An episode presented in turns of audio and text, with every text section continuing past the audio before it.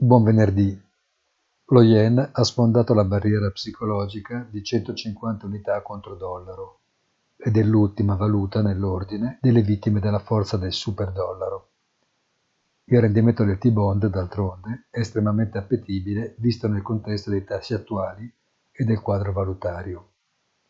Forse un po' meno nell'ottica di un'inflazione americana ancora lontana dall'essere domata, considerati i dati macro che continuano a confermare la forza del mercato del lavoro e la crescita dei consumi, e da una forza del dollaro fortemente dipendente dalla situazione geopolitica internazionale contingente. Tutto questo dovrebbe far riflettere, ma nelle situazioni di incertezza si tende a fare maggiore affidamento sul pensiero comune.